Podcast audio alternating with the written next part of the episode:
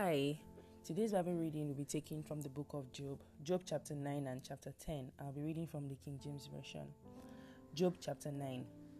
Then Job answered and said, I know it is so of a truth, but how should man be just with God? If he will contend with him, he cannot answer him one of a thousand. He is wise in his heart, in strength, who has hardened himself against him and has prospered which removeth the mountains, and they know not, which overturneth them in, in, in his anger, which shaketh the earth out of her place, and the pillars thereof tremble, which commandeth the sun, and it riseth, it riseth not, and sealeth up the stars, which alone spreadeth out of the heavens, and treadeth upon the waves of the sea, which maketh Arcturus, Orion, and Pleiades, and the chambers of the south, which doeth great great things, past findings out, which doeth great things, past finding out, yea, and wonders without number. Lo, he goeth by me, and I see him not. He passeth on also, but I perceive him not. not. Behold, he taketh away. Who can hinder him? Who will say unto him, what dost what doest thou?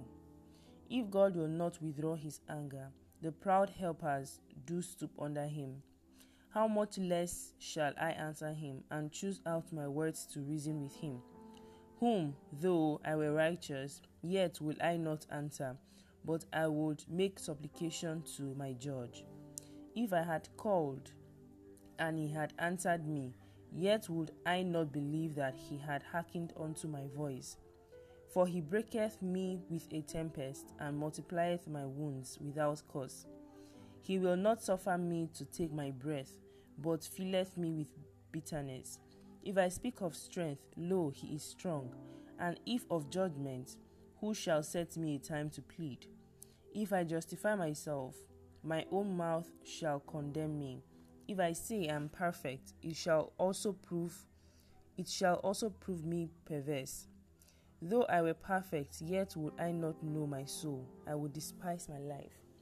This is one thing, therefore I said it. He destroyeth the perfect and the wicked.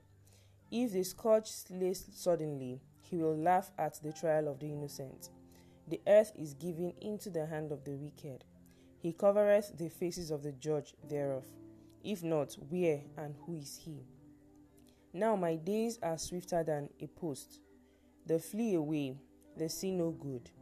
They are passed away as the swift ships, as the eagle that, that hasteth to the prey. If I say, I will forget my complaint, I will leave off my heaviness and comfort myself. I am afraid of all my sorrows. I know that thou wilt not hold me innocent. If I be wicked, why then labor I in vain? If I wash myself with snow water and make my hands and make my hands never so clean. Yet shall thou plunge me in the ditch, and my own clothes shall abhor me.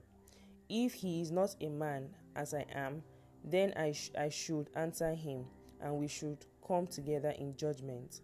Neither is there neither is there any day's man between us that might lay his hand upon us both. Let him take his rod away from me, and let not his fear terrify me. Then will I speak, and would not fear him, but it is not so with me.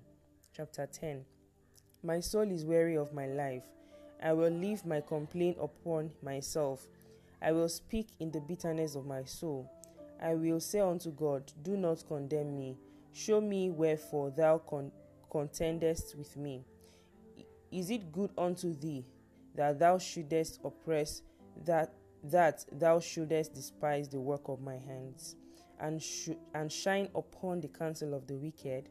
Mm, let me take it again. Is it good unto thee that thou shouldest oppress, that thou shouldest despise the work of thy hands, and shine upon the counsel of the wicked? Has that as thou eyes has thou eyes of flesh, or seest thou as man seest? Seeth, Are thy days as the days of man? Are thy years as man's days? that thou inquirest after my iniquity, and searchest after my sin? Thou knowest that I am not wicked, and there is none that can deliver out of thy hand. Thy hands have made me and fashioned me together round about. Yet thou dost destroy me. Remember, I beseech thee, that thou hast made me as the clay, and wilt thou bring me into dust again? Hast thou not poured me out as milk, and curdled and curled me like cheese? Thou hast clothed, clothed me with skin and flesh, and hast fenced me with bones and and sinews and sinews. Thou hast granted my me life and favor, and thy visitation has preserved my spirit. And these things hast thou hid in thy heart. I know that this is with thee. If I sin, then thou markest me, and know, and thou wilt not acquire me from my iniquity. If I be wicked, woe unto me, and if I be righteous, yet will I not lift up my head. I am full of confusion. Therefore, see thou, see thou my affliction, for it increaseth. Thou hauntest me as a fierce lion, and again thou showest, showest thyself marvelous upon me. Thou renewest thy weaknesses against me, and increasest thy indignation upon me. Changes and war are against me. Wherefore then hast thou brought me forth out of the womb? O that I had given up the ghost, and no eye had seen me. I should have been as though I had not been. I should have been I should have been carried from the womb to the grave, and not my days few.